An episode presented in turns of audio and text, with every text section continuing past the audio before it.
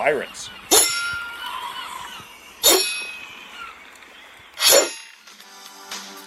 You're listening to Absolute Empowerment with Coach Jeff Connors on the Sports Objective.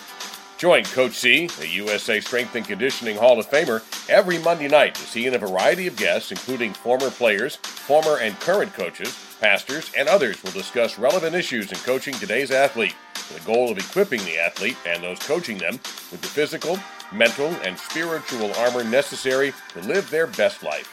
Here's Coach Connors. Welcome to Absolute Empowerment. This is our ninth show. Today we have my very good friend, Pastor Gene Williams of Parker's Chapel Free Will Baptist Church here in Greenville, North Carolina. And we are very excited to have Pastor Gene on here today. And Pastor Gene, I'm going to say a few words about you, and then I'm going to let you say a few things about yourself. But our objective is to bring highly accomplished people onto our show that have an even more powerful testimony on how they became highly accomplished. And you certainly fit in that category. What I want to say about you first is you are a true Eastern North Carolinian to the core. And I have noticed that about you, and I respect that a lot. When I came here in 1991, which, wow, man, 30 years ago, I am a fan of Greenville, but I was even a bigger fan of old Greenville because Greenville's changed a little bit. But when I came to Parker's Chapel, all I could think about was old Greenville, all those good old people that I met when I first came here, and the feeling that I got, and the friendship and the warmth, and it just really reminded me. Back then, it reminded me also of where I grew up, and how people really cared about each other, and that's one of the things that brought me back to pirate land because of that fact. And I just remember some people at ECU like Rosie Thompson and Bill Carson, and then people throughout the community like Jeff Foster's still around, Jim Mullen. Of course, Walter Williams, Parker Overton, all those people who have been around for a long time, but just incredible people, and people that you want to be around because they have so much character and have the qualities of people who have grown up here. And I really just got addicted to your sermons and your prayers because they're so impactful. And I've heard a lot of people talk over the years. Pastor, through athletics, and I was at Carolina, all kinds of important people I heard speak. But hey, man, you're right up there with all of them, and I really respect your sermons and your prayers. I really look forward to those all the time, and I'm so excited because I really think we can have an impact through the podcast. And so, also as part of being an Eastern North Carolinian, you were also a true pirate and ECU grad. And you also played football in high school against Marcus Crandall. I did. So tell us a little bit about the young Gene Williams and a little bit about your athletic career and your family and how you got involved in the church. And then, of course, we want to hear how you got to be the pastor at Parker's Chapel. Yes, sir. Well, one, I'm honored to be with you, Jeff. You know how much I love you as my brother and my friend. And what a blessing it's been for you and I to connect together in God's plan. And you have helped me so much physically, recovering from two back surgeries now. You've been a great asset, great tool. Encourage me spiritually as I've been trying to encourage you spiritually. And I love that God has opened this door of ministry for you, that you have all this training, you have all this, what we would call honestly expertise, that you are trying to help people physically, but most importantly, spiritually. And I love you. I respect you. I never, I remember you coming to Greenville in 91, and even then people were talking about you. And I crossed paths with you a couple of times. I never thought I'd be a walk-on with Jeff Connors, so didn't do it to my 40s. But it's great to connect with you like I am, and I'm an Eastern North Carolina kid all the way through, have loved growing up here. Where you mentioned Rosie Thompson, she went to I went to the same school that she did. I went to Chocowinity High School, and there through school. I went to Chocowinity my whole entire life. I grew up on a small tobacco farm in a little place called Wilmore, North Carolina, which you have to pull out some old maps to find it. It's really just a community, and grew up there. Was not super far from West Craven, but I went to school there at Chocowinity. And the neat thing for us growing up in our community, a couple of things were emphasized. One was faith. So I was always blessed. The home I grew up in, my parents were godly people who loved the Lord. My two sisters were both great influences in my life in that area. So we were always exposed a lot to, who the Lord is, by grace, knowing him through faith, living for him, that the Christian life was not a burden, it was a blessing. So that has been part of my DNA since I was breathing life from the Lord. I've been connected to church, and God's been good to me. And then the other thing that was really key growing up was my family.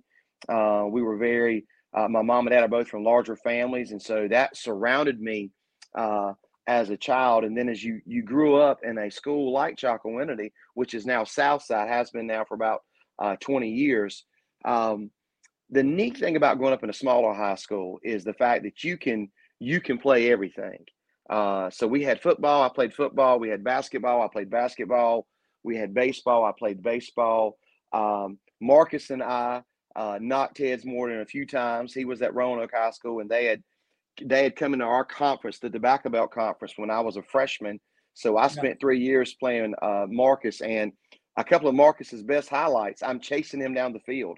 So we had a big time with that, and I was able to see him some when we were both students there at East Carolina. That was great. He went into the Hall of Fame this past weekend. But now I get to serve somewhat as the de facto chaplain for the Rose football team, and so that's a great program. Will Bland's doing a wonderful job over there. They're sitting at 8-2 right now and are looking great for the playoffs. But so many doors for me have opened from the fact that God has led me in my faith. And the decisions that I've made to serve him, that having that athletic part of me, and I was not nearly the athlete that Marcus Crandall was, or Leonard Henry, or Pernell Griffin, Jeff Carr, none of these guys. I was not anywhere close to these guys' levels who are connected with us now in ministry, but love playing the game, enjoy it, still love watching it. Probably better in my mind today than what I was in real person, but time does that to you as it goes on. The legend just grows larger in your mind. At least when I tell my kids stuff, it sounds like I was better than probably what I was. But I have been able to. I've been able to connect with that. Yeah, I'm telling you, man, we lived that life. I've been able to use that to minister, especially here in Greenville, so many ways. I speak for a number of high schools every year, whether it's football, basketball, or baseball. Our great mutual friend Billy Parker. We do a thing together where Billy will provide the spirit. He'll provide the physical food, and I'll provide the spiritual food. And it's allowed me to minister at Rose, at Conley. We've done things with North Pitt, South Central, Green Central.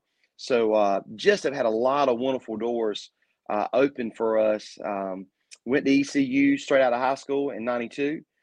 Spent 4 years there, was a psychology major. Loved those days there. There was a lot that the Lord did in me in those days. I think when you go to a state college like East Carolina and you're a believer in Christ, it's going to challenge you a lot, and you're going to find out who and what you are. And there's somewhat of a spiritual battle there that's like a fire. And either you're going to let that fire purify you or it's going to pull you away. And I'm thankful that while I was there at ECU, some of the greatest decisions I've ever made for the Lord, I made there at East Carolina University. And then after that, as I was finishing up, the Lord called me into the ministry and have been faithful serving that time since 96 when I went to Bible College.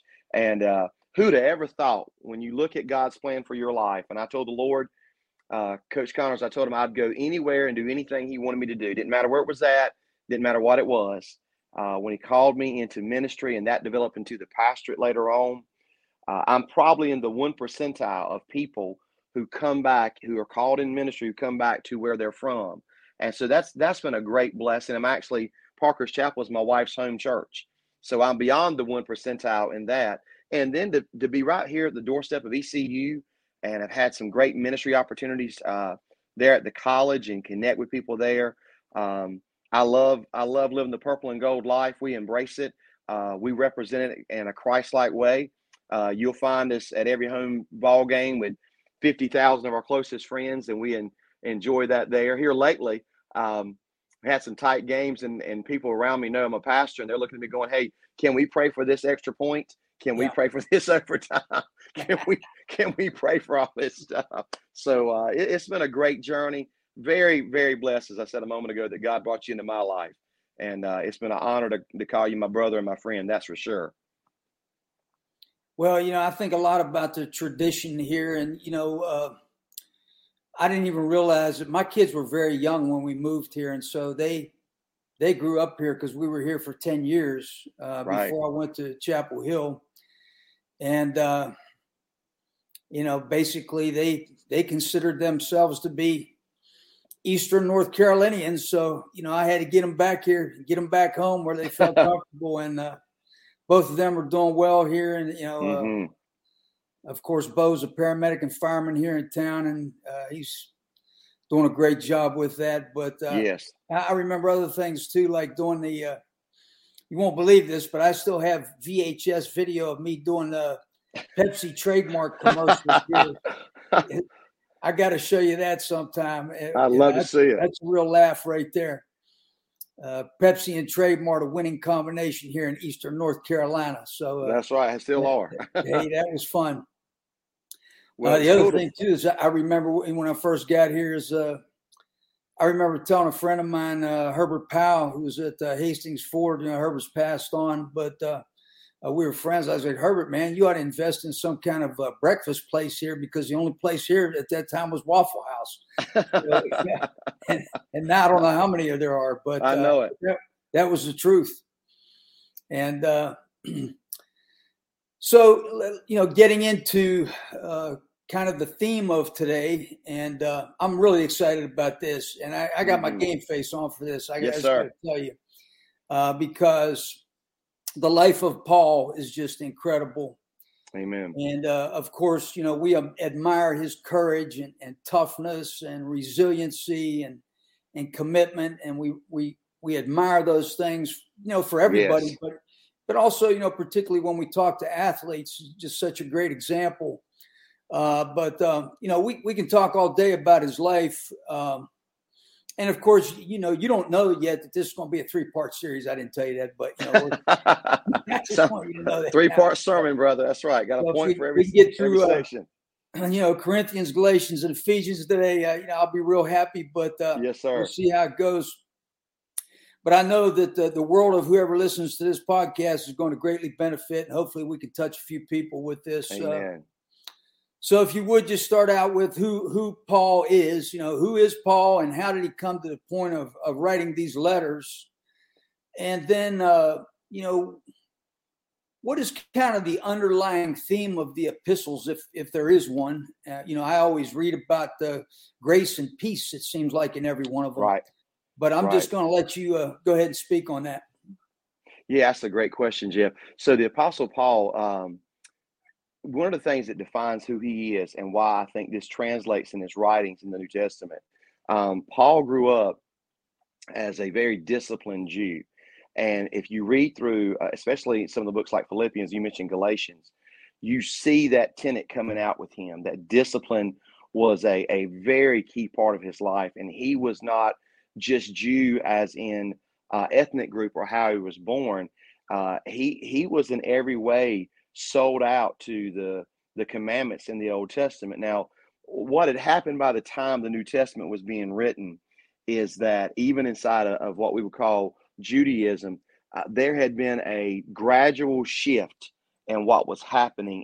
And what was going on is, and it really happened over a few hundred years, that when you look at the Old Testament to the New Testament, here was the pitfall that had been created. And that was basically this, that one, the Jews thought that just because they were God's chosen people, and that is ultra important for us in Scripture to understand, that merited salvation with God, that just because they were born a Jew, they must be saved. And so they had begun to depend upon that, and God had never ever taught them to do that. And the other thing that began to happen was they started trusting in their works. And so what would happen is they were taught, and this was important, and it's a true principle for us today, they were taught as young children to understand the commandments and what we know as the Old Testament and to live that out. But instead of religion helping them with a relationship, what began to happen was that relationship was lost, and now they're just somewhat doing what we call a checkbox faith, a checkbox Christianity. And so Paul he's a Pharisee of the Pharisees. He's actually, when we're introduced to him in the book of Acts, he is actually, when Stephen, who is a deacon, we find that in Acts chapter 7, the church is multiplying and growing. The apostles are needing other people to help them just carry out the day-to-day ministry. 7 Gentile deacons are actually called to do this, that inception of that deacon's ministry. One named Stephen. Stephen later on becomes a preacher, an evangelist. And at that point, the Judaizers, those who were still just trusting their religion, they were very, very anti-church. Because now when Jesus came, he's preaching grace, and he's preaching truth, and he's preaching peace, and that he's going to be the great atonement for all of our sins. And that really, they were blinded by their religion at that point in time. They actually, though they had waited and waited for the Messiah, they missed who it was. They had missed it being Christ. So Paul is actually, he's very anti-Christ. He's very anti-church when we meet him in the book of Acts. And yet on the Damascus Road, we find out the Lord has already been convicting him. It talks about when the Lord is dealing with the apostle Paul, who is Saul at that point, when they had their confrontation, the Lord mentions to him, and Paul's, or actually Saul, is it not hard for thee to kick against the pricks? And the word prick there speaks to what you would use to goad an animal and to kind of maneuver it while you were plowing a field. And what was happening was the Lord was already, before Scripture even showed us this, he was dealing with Saul. He was working in his heart and his life, and Saul was consenting into the death of Stephen, approving of it. And yet on the Damascus Road, he got gloriously saved. Saul at that point was a member of what's called the Sanhedrin. It was the ruling council for the Jews there in Jerusalem. He was a very high-ranking man. He was a man of great power, prominence, and prestige. And yet when he came to Christ, that religion then moved over to a relationship.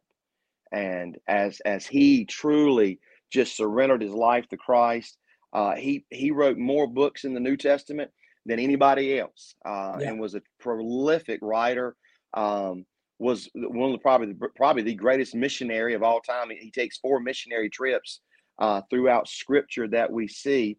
And so all the epistles have a driving theme in them of what you said a moment ago, of they all start off with grace and peace. And there's a lot of churches being written to, or churches in a certain region. And as he's writing, the Holy Spirit is inspiring him to pour faith into that church and to pour trust in that church. And just like the church at Corinth, which was it was a very gifted church, but it was a very immature church. They were very carnal. They were very worldly. And so Paul is addressing a lot of questions there at Corinth when he writes that letter. And then he comes back and writes Second Corinthians, where he's really, as they've adjusted from their issues, he's now reinforcing right in their life. And so just some powerful epistles. We know, we have the prison epistles when he's actually chained up to a Roman soldier. And yet those epistles have more to do with liberty and freedom than in almost any of his other writings. We have the pastoral epistles, 2 to Timothy and 1 to Titus. And so that theme of truth and grace and faith and peace, doctrine and duty in the believer's life, you see that to the church at Rome, just echoes all through Scripture. And I know people, many, many people enjoy, and I know you've mentioned this to me one-on-one, reading through the epistles over and over, because every time you read them, they're strengthening you, they're reinforcing you, they're pouring into you. So I love the fact that in many of these letters, at some point along the way, he either uses an athletic illustration or athletic principle to really illustrate for us what is a spiritual discipline. And I think that makes it easier for athletes, people in that world, to see the truth of Scripture and to connect in that way with the Word of God. Well, I want to kind of go to First Corinthians, and I'm going to give you some of my favorites, and then maybe you can expound on a few things here. But I really, you know, when we talk about spiritual wisdom versus worldly wisdom, can you give us a little bit on that? Yeah. So what you see is over creation. We're all born sinners. Every one of us. I met with a guy today, and I gave the illustration to him that if he was my next door neighbor, and he had, I said, pick any apple tree, or pick any fruit tree you want. He picked the apple tree. I said, so your tree has 10 apples on it, and my tree has 1,000. Which one of us don't have an apple tree? And he's like, well, Pastor, they're both apple trees. I said, so you've got 10 sins and I've got 1,000 sins. Which one of us are not sinners? He's like, well, we're all sinners. And so, you know, when Adam and Eve fell in the Garden of Eden, it is now in our DNA. We're not going to avoid this, that we are going to be sinners. And we have a pull in us, that flesh nature, to pull away from what Scripture says in the Gospel of John is light, which is truth and is righteousness.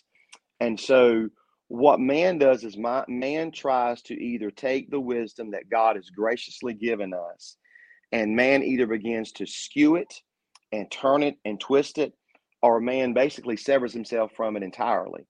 And the Corinthian church, as I said a moment ago, that church had a lot of spiritual gifts active in it. But Corinth was in a place, it was a very busy, very large city, almost a metropolitan city, that had a lot coming in, a lot going out of people. It was very transient.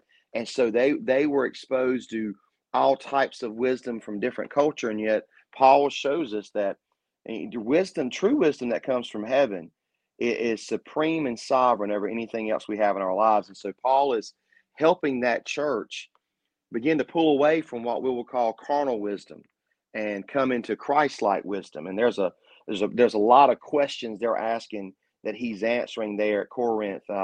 One of the things that was going on in that church, and that this is worldly wisdom, is that they were actually trying to anchor themselves, almost like we would a sports team, to different personalities in the church. And some were saying, well, I'm really a follower of Paul. And some were saying, well, I'm a follower of Apollos, who was a strong contemporary of Paul. And then some were saying, well, I'm with Cephas, or that's the Apostle Peter. And then others were saying, well, I'm of Christ. And they were factioned off. And Paul tells the church there, when you have factions among you and you are having friction with each other, that's man's wisdom. That's not, they're all, Paul, Apollos, Peter, certainly Christ. We're all in the family of God, all with a purpose from God, right? And so Paul had so much there that he was correcting, whether it was how gifts in the church operated, what we need to know about marriage, what should we do when we have interpersonal conflicts with each other. And he was showing the contrast of, for example, when he tells us in Scripture, Christian people are not supposed to sue each other.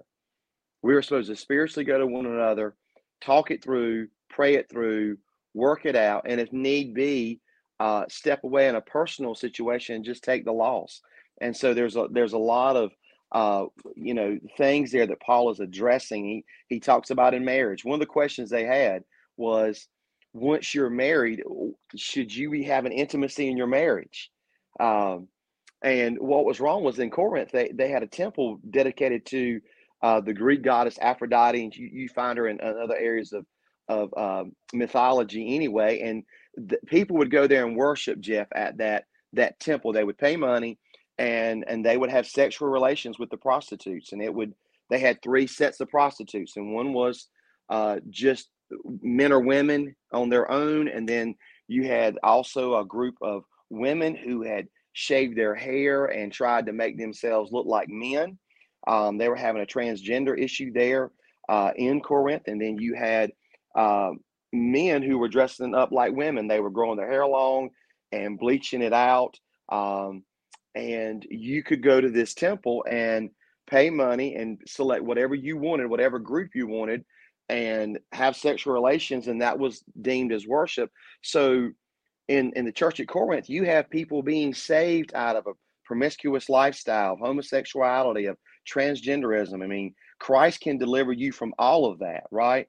But as they were coming into the church, it was almost like, man, they associated that now with sin, and they didn't understand that this was a righteous gift from God meant for a man and a woman and a lifelong monogamous marriage. And that was a great gifting of God. And so there's so much carnal wisdom out there. And when we say that, we don't mean necessarily what you've learned in a university setting. Like, for example, you are an expert inside the human body and how it performs and the way it functions. That's not what we're so often talking about in Scripture, as it is the cultural wisdom that we deal with that pulls man away from God and pulls man towards himself. And that's all through First Corinthians, what Paul is correcting, and he's kind of getting us back online. And this is the truth from God. And we don't try to dictate the truth. We let truth dictate to us.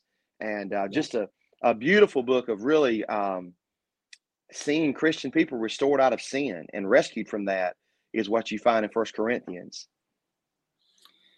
Well, temptation's been around for a long time, and spiritual warfare's been around for a long time.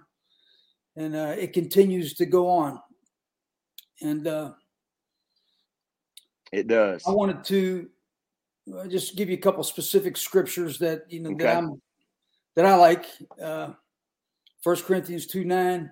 Mm-hmm. Eye has not seen, nor ear heard, nor have entered into the heart of man the things which God has partnered for those who love him. And then 2:15.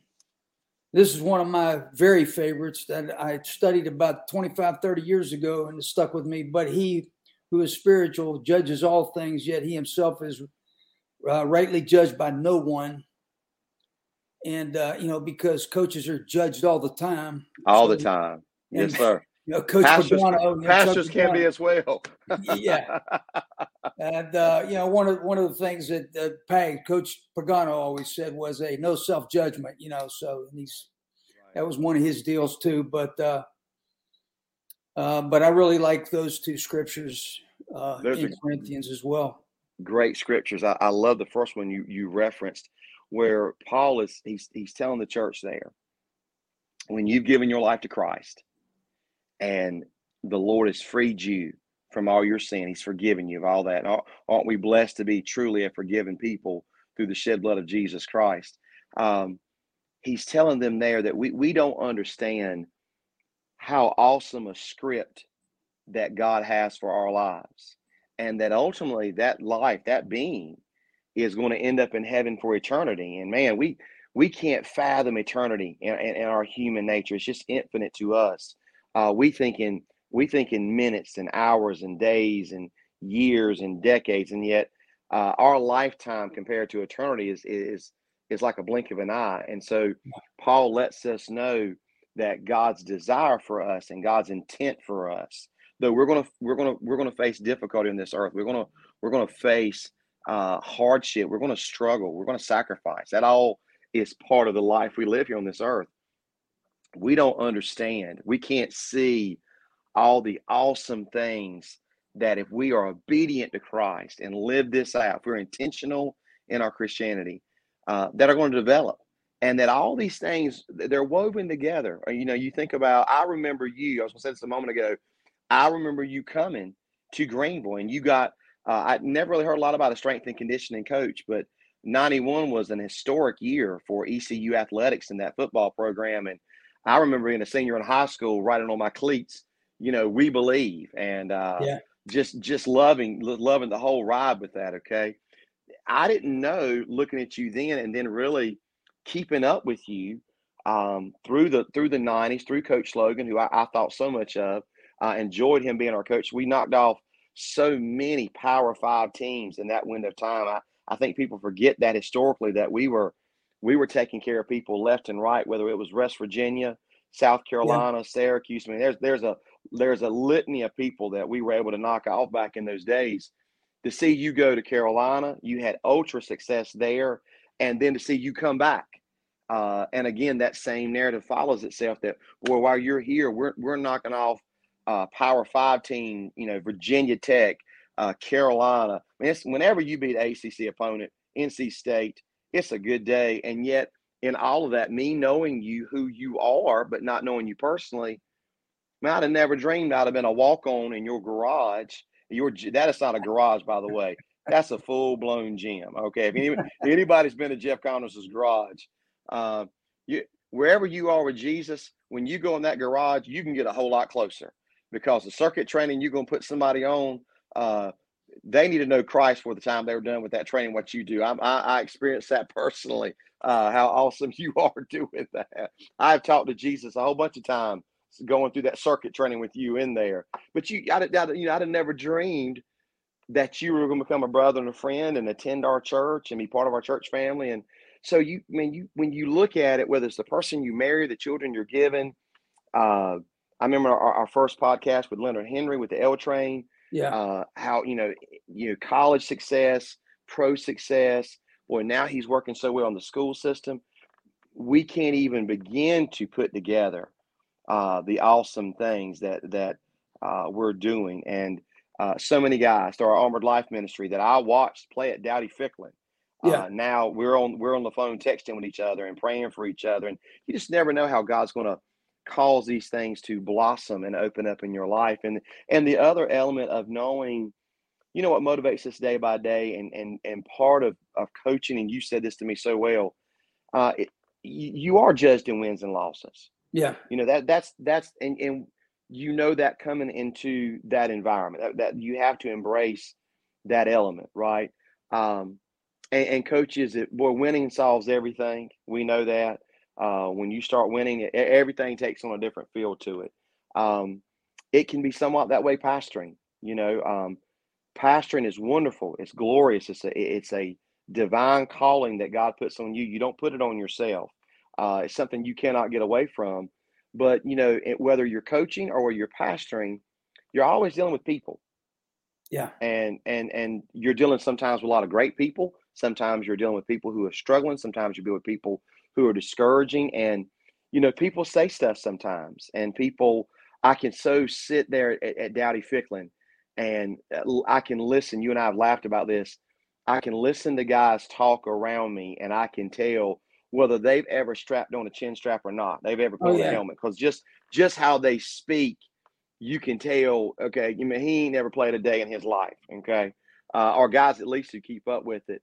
So, criticism becomes a part of our life, and we need to be careful that criticism does not create in us cynicism, and that everybody's our enemy or always a target. But ultimately, what Paul was saying there, and I know that you love that verse so well, the fact that God is my judge, honestly, and man doesn't know my heart. Another man truly does not understand the motivation or intentions of what I'm doing. And so when I go live my life for Christ, that has to be my aim, has to be my goal.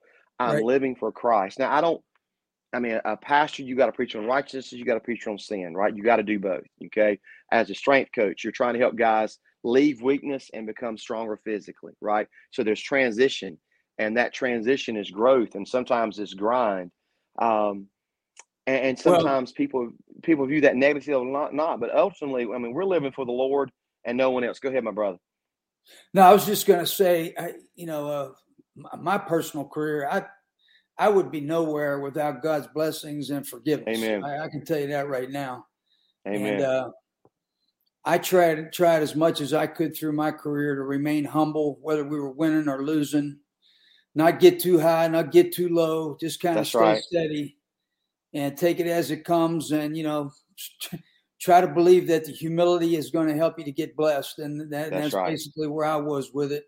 I was never a guy who was, I was never on the phone trying to look for greener pastures somewhere. I was just trying to collect a paycheck where I was, do a good job where I was, focus on that, and hoped that we would win, So that was basically my perspective in my career, but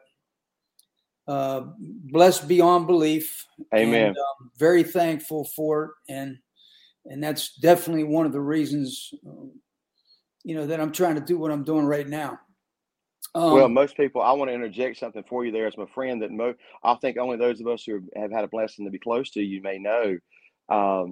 you were not somebody who were chasing other jobs. And I don't know if everybody in Pirate Nation knows this, but I hope they'll come to know it, that more than one time, the University of Miami came after you. And you chose to stay right here in Greenville. If you look at that timeline, almost anybody would have jumped there to go to the U. And you didn't. You stayed here and you kept building something. And what you built was a blessing to so many people, and it follows you even to these days now. So I totally concur with what you just said.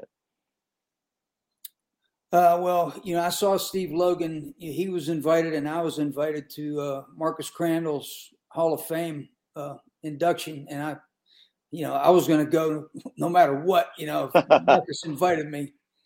And so it was great to see him there. But, Steve was a big part of any success that I had, of yes. course. And I really had vice versa. That's tremendous right. amount of respect for him and still do.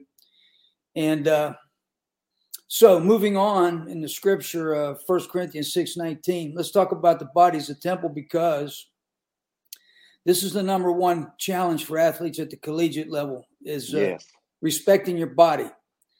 And whether it's alcohol or not sleeping or improper nutrition or, drugs or, getting involved in something else that's destructive to your body. I mean, there's a lot of choices that you can make in that category. Yeah. So let's talk about the importance of the body as a temple, particularly for athletes. I love the parallels we have in scripture here. So when Paul's talking about the body's a temple, part of what he's really, again, if we go back to what we said a moment ago about the temple of Aphrodite that was there, he's drilling into them that we are to flee fornication.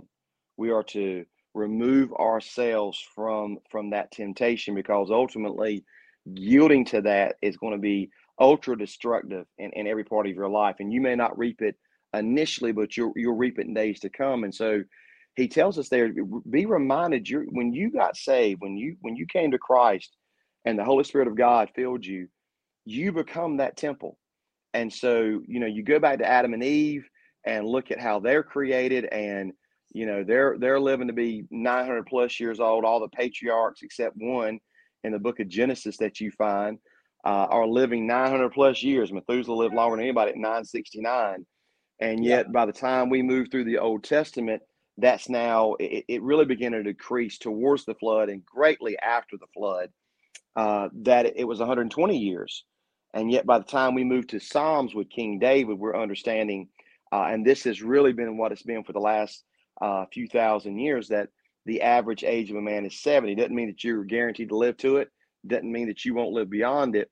But, Paul told us in the New Testament that on one level, that bodily exercise profiteth little. But when he says that, he's not saying that there's not great profit in exercise. He is saying that I think this is a great drive in your life. It's not all physical. And if you're not careful, you'll get off on these and you'll miss the spiritual. The spiritual needs to be maintained first, then the physical. You have a great balance in your own teaching about that. But we know this, if we abuse the body, which is the temple of God, what God has created, that's going to come back. What you sow, you reap. You'll see an athlete who has everything in front of him.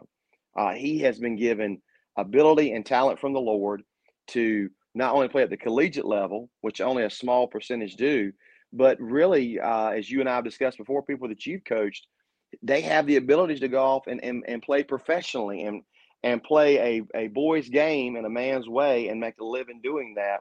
But if a guy gets tied up with, let's say, marijuana, and I know people say, well, that's legal now and all this kind of stuff. Well, if you read about what it does to you, it's still plenty destructive. Or guys will get caught up in the trap of alcohol, and they'll greatly diminish their health and their skills, not only in that day, but later on, or they get tied up and living a party lifestyle, which can include the other two certainly, but it's late night parties, it's women, it's all these things that come to young athletes in college who are so often popular, and yet you're constantly eroding your body. You're constantly in small ways destroying that. And so I remember Ruffin, when he was here, Coach McNeil, that he had there in the team room, that by hard work, you accomplish the extraordinary. And if the talented don't work hard, those who do work hard will always beat those great talent. And that was a driving force then of, man, you give it everything through hard work, give your best, and you'll be able to defeat people who didn't give it their best, who were more talented. So an athlete has to really, you know, Paul said a lot in Scripture about disciplining yourself, not allowing things to come in that are going to dilute you or pollute you, one spiritually, but then physically. So we don't worship our bodies, but we do live in them.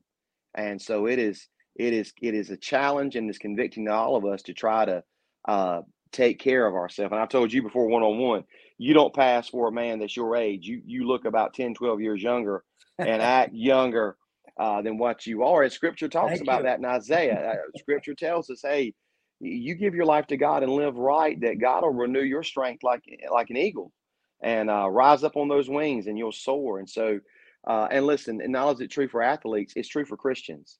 It doesn't mean you can't go out and have a nice meal with somebody. It don't mean that you can't ever go to a Bojangles or let's say our friend at Parker's Barbecue. You can't go and eat some meals like that. You cannot eat like that every day, and you cannot eat like that all the time. I've learned as a pastor that they say that every message you preach is equivalent to playing a 4-quarter basketball game. And so I'm blessed to preach at 8:30 on Sunday mornings, to teach again at 9:30. I go again at 10:30. I'm going again at 6:30 that night. Sometimes I have things at 5. I'm doing twice on Wednesdays. That's not counting any chapels or revivals or conferences or funerals or whatever I may do in a week. And I have greatly learned, especially as I entered into my 40s, that to do ministry the way that God has called me to do it, if I don't take care of myself, I can't carry that out like I need to. That's where you've been such a great encouragement to me. So we certainly, we address the spiritual first, but we certainly as believers, it is right for us to address the physical, no question, and to keep that as in good a shape as possible. Well, there have been, I remember a few years, and this was also in the 90s, where we, you know, we talked a lot about overachievement, gaining respect and all, taking respect and all those types of things. And one of the things that we talked a lot about was if you take care of yourself, you'd be surprised what you're able to achieve. That's right. And be able to overachieve, because a lot of people out there are not taking care of themselves. So that was, I think, a little bit of an edge because I really believe that a lot of those players had self-discipline where that was concerned during that time period. And so... that's always something that you respect in a young man or young woman who's in athletics, is if they have self-discipline. And what I want to ask you is, you know, you have either one or two daughters in college, or is it one now? I have one daughter in college and one daughter who's a senior in high school. Okay. So in them moving to the collegiate level, what was your plan? What is your plan? How do you prepare them to make the right decisions? Oh man, that's an excellent question. By the way, I think you and I have talked about this a bunch, what you said about discipline. A disciplined man is a free man, is he not? Oh yeah. And you've often quoted that to me. So the Lord blessed me and my wife, Leslie. We have a daughter who's a junior in Bible college right now, and a school up in Wendell, North Carolina called Southeastern. There's a seminary that's the Southeastern, and there's a college. And so Faith is there and studying education. And then my daughter Grace is a senior at Greenville Christian Academy here in Greenville. And my son Jonathan is a freshman there at the school. And we have a lot of kids in our church who are public school. I was a public school graduate. My wife's a Christian school graduate. This whole preparing your children thing, and you know this already on your end. One, and anybody listening and watching, if you've got small kids, I cannot emphasize to you how fast this moves with them. The days are long, but the years are short. I cannot believe that I have a junior in college. And I can remember Faith was blessed. Faith was very strong academically. She was valedictorian of her class. And so thankfully, she's like her mama, not like her daddy. So Faith had a lot of offers from a lot of places, a lot of full rides to places like Western Carolina and Apps. She all but had a full ride to Carolina at Chapel Hill. And she really felt the Lord leading her to go into ministry and train at Bible College here at Southeastern and go into Christian education. And there's so much of giving your life to Christ, being real in your everyday life, living for Him, knowing how to say yes to the right things, being able to say no to the wrong things, that understanding that there is no success in life without sacrifice. Faith was a volleyball player, soccer player. Grace is volleyball. She's right in the middle of playoffs now. Basketball, soccer. Jonathan plays all three as well, with baseball there for him. And, you know, you cannot succeed without struggle.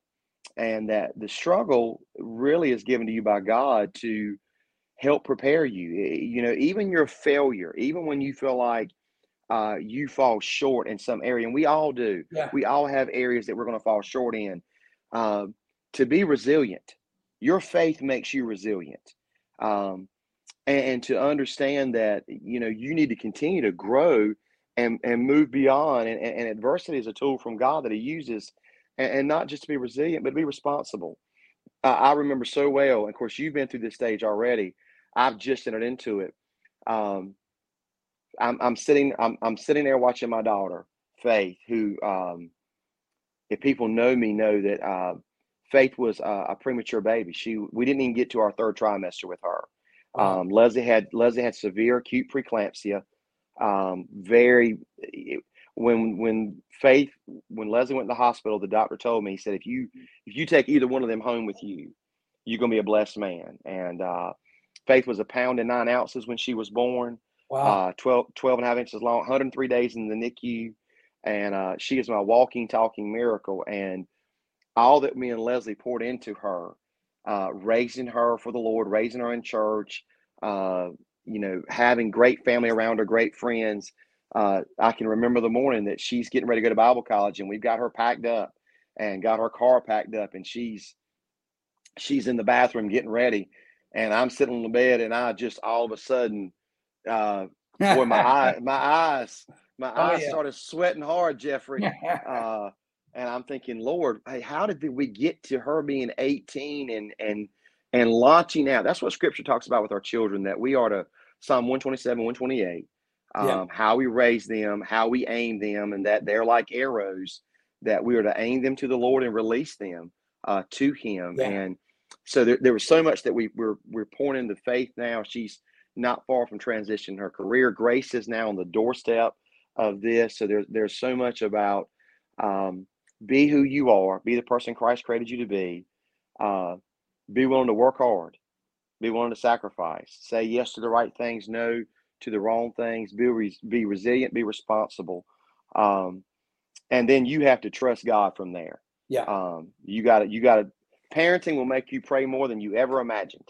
Right. So it's been a great journey for those two girls to see them become young ladies, young women, and have a son who's trailing quickly behind them. And so we've really tried to be intentional on how we've loved them and how we've led them. Well, the devil paused you for a short period right there, but I think we got it all. And okay. You know, that's one of the things with these podcasts that I've learned is I'm fighting a spiritual battle technically, but we're winning. Yeah, brother, yeah. We have a church sound system and media program. We know what you're talking about. So it's well, a couple more things for Corinthians. I don't know how, you know, what we're going to get through today, but we got about 10 or 15 more minutes. But the other thing was 1 Corinthians 12:12. I want to mention unity and diversity in one body. Yes, sir. So, man, aren't we glad we're all not like each other? Oh, yeah. Boy, I was talking to one of our new families this week, and they were discussing things with me, and they asked me a question about racism and how we look at that biblically, and they're saved, and they just want to know what Scripture said about that. And I took them back to Adam, and I said, man, we all come from Adam, we all come from Eve, we're all one race, we're all mankind, and then you go to Noah, which we all come from Noah as well. and his three sons. Okay. Yeah. So you run through the fact that God is so good that whether you come from the African bloodline, whether you come from the Asian bloodline, you come from the European bloodline, because those three really are inclusive of all of humanity. Man, our differences are not meant to divide us. Yeah. They're meant to unify us, right? We all bring something to the table. And so whether we're from Ham, Shem, Japheth, whatever bloodline we may be in, and listen, those bloodlines all cross each other historically at some point in time. We all make up the body of Christ. We can't all be the eye. We can't all be the ear. We can't all be the elbow. And that what Christ intended in every way was not that our differences would push us apart, but really our differences would cause us, and you always come back to this theme as a Christian to, and I very much pastor this way, you love people.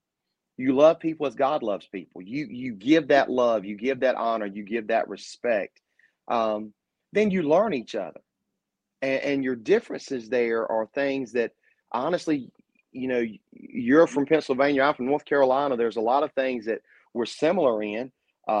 I have tobacco farming in my family. You got coal mining in yours, but yet those two things, though different, allowed you and I to connect even more from high school football on, and the way that we're raised. So, in the body of Christ, you're not looking so much for uniformity as you are unity, and we are united underneath the shed blood of Jesus Christ. At the foot of the cross, the ground is level.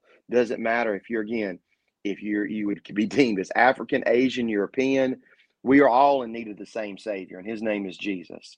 And so we are to take what defines us as men or women and to bring that in the body of Christ, yield that to the hands of the Lord, and then let him use that and piece that together. And it's really meant to be like a marriage.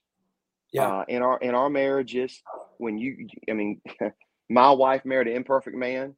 I think she's more perfect than what I am. But in that, we've learned to magnify each other's strengths and to cover each other's weaknesses. And that's really inside the body of Christ what we do. We are honestly, iron is to sharpen iron. We are to make each other better in the body. And so it's not that we're all just like each other or look just like each other, but rather it's all that we're followers of Christ, and we express that in our day-to-day lives. And so I love that verse as well. Chapter 12 is one of my favorite chapters in the whole book. So I connect with you on that immediately. Yes, sir. Well, that's greatly analogous to athletics as well, because everybody's bringing something different to the table, and it all has to combine for a winning combination. And so then the other thing that I did want to mention to you was I did raise 3 acres of burley tobacco when I lived in Tennessee. You may not have known that about me. I think I've forgotten it. I did it 1 year, and the day that we cut it and hung it, I was at the top of the barn hanging it all day. And when I got down out of there, I felt like I smoked about 30 packs of cigarettes, and I couldn't even breathe. So I was like, that's the last time I'm doing that. Well, you know, I went through that whole process. Yeah, that was part of our Eastern North Carolina culture for a long time. We don't advocate the use of it because we know how destructive it is, but in those days we didn't know all those things. And so you kind of grinded out that living. Anybody that's ever worked in tobacco, and I can tell you this, I don't ever use anything with tobacco products, certainly as a believer, but you learn a whole lot about hard work. That's for sure. Oh yeah. So no doubt about that. That was the good that you took away from it for sure. Yeah. Kind of finishing up in Corinthians, Second Corinthians, actually. Yeah. 1:13, comfort and suffering. Yes, sir. So we're going to finish with that. Yeah, so scripture right there is going to. So Second Corinthians opens up. So Paul's written that first letter to the church, and he's really correcting problems in the church. He is giving them principles, and he's giving them practices that will build a bridge over these problems. And there's so much that he was able through that first letter to correct. And he was very direct with them. There were moments he was very compassionate, but he was very straightforward with them as well. And when Second Corinthians is written, now what you have is you have restoration and you have reinforcement. So Paul is building now on a strong foundation in Christ, and they've gotten many areas in order, and they've corrected that, and they've learned what it's like to live through some problems. Yeah. In fact, the Bible right there in that passage, chapter 1 of 2 Corinthians opens up in verse 4 and lets us know that what we have learned personally by living through hurt, disappointment, discouragement, adversity, what we've learned in the fire and the flame, what Christ has reinforced in us, what he's brought us through that refiner's fire, we now are able to take and minister to others as they go through that time of trying and that time of tribulation and the difficulty that just comes in the human life itself. And I don't care who you are, believer or not, you are not going to be immune or absent from facing difficulty. In fact, so often in Paul's writing, especially the Church of Corinth, when he talks about, I actually read this morning, when he talks about comfort, it's comfort in there is not actually, Jeff, in that context, comfort is not just feeling better or maybe having a better attitude about something. And we know the attitude is the atmosphere of our hearts, and we do need to have a right attitude. But comfort there speaks of Christ coming to where we are and standing with us in the storms of life, that he never leaves us nor forsakes us. And so that type of comfort gives us a hope that's beyond circumstantial. It's not just what I'm facing or what I'm going to have to deal with, because sometimes in our lives, it's going to get more difficult. It's going to get darker before it gets better, but it is going to get better. But the Lord, Paul lets them know there that he gives comfort for every storm, for every trial, for every tribulation or tragedy. God always gives out his grace and his mercy. And he always, even when we're going through our most trying points of our life, he always anchors us. He never leaves us nor forsakes us. And we learn that in such a way that we share that with other believers. And not only do we share it, we show it to one another and how we love and serve each other in our times of difficulty. So that's great way to connect on that today for sure. It's the same way an athlete, somebody's just had a bad play, somebody's missed a field goal, somebody's fumbled the ball, somebody's blown an open layup, somebody's dropped a ball in the outfield. The ability to get that individual, put your arm around them and say, listen, I've been there, I've done that. Let's shake it off. Next play. That encouragement is really that same type of encouragement is what Paul's hitting right there in the text when he's writing to them. Yeah, it's really kind of crazy in my own life. And I don't know, sometimes I ask myself, maybe I'm just stupid or what, because no, sir. Like you're not when stupid I was in at police all. Work and things would, like you might be chasing somebody with a gun, or there's a lot of things that happen. And then, the bouts of some serious things I've had physically, ended up in the hospital, whatever, my melanoma and so forth. And for some reason, I'm always asking myself, why was I never scared? Or why? I mean, it's almost like I just knew I was okay. I just somehow knew that God was with me and I was going to be okay. And I mean, I just think that I've thought about that a whole lot, about those times. Amen. And I'm just thankful. That God gave me the confidence and was there with me to get through those times. Yes, sir. I really believe there's power there in prayer for sure. No question. And I know you prayed for me a couple of times, and I know your prayer was very powerful, and I really appreciate that. Yes, so let's just finish with we'll finish today with what it means to be walking in the Spirit, and maybe touch on the fruits of the Spirit, and then we'll close it out. Yes, sir. So the great thing about being a believer is when we get saved, we come into the family of Christ, right? The family of God. It's only by grace through faith that we come in this relationship. The Bible tells us that there is no other way to the Father except through the Son. It's not of works. It's a gift of God. So when we get saved, when we, whosoever shall call upon the name of the Lord shall be saved, when we live that out, and Scripture guarantees us now that we've been saved. It's not a salvation. It's not a feeling. It's a fact. It's a fact before it's ever. It certainly does produce a feeling. So we're baptized into the family of God by the Spirit of God. But then after that, it's living in the Spirit of God. And so you could, whenever someone gets up in the morning and they're getting ready and they're, people drink coffee in the morning, or they're going to.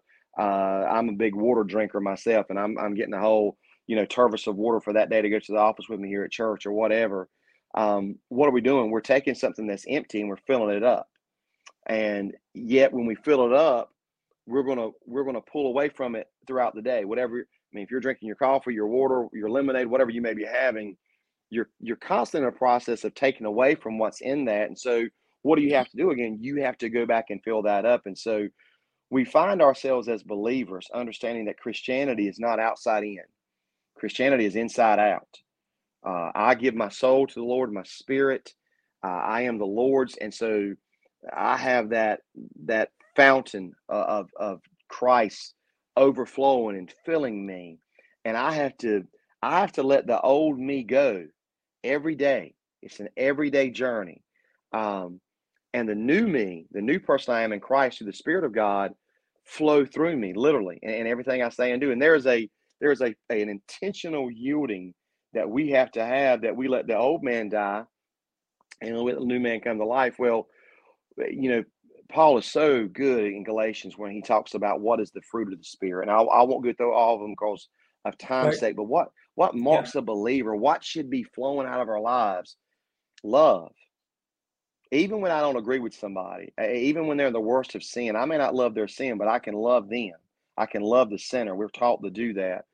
Love, and there's joy, right? And joy is beyond circumstances, right? Okay, joy is what I have, knowing that I'm because of the grace of God, I'm right with God. There's what you said, peace. I prayed for you in the hospital. You prayed for me in the hospital. That what I echo what you just said of two back surgeries over 2.5 years.